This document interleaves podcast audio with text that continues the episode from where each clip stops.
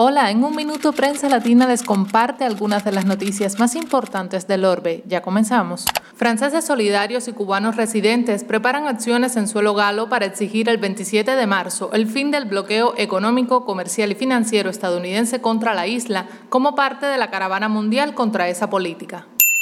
El Comité de Investigación de Rusia denunció intentos de someter a una revisión los procesos judiciales de Nuremberg contra los principales criminales nazis.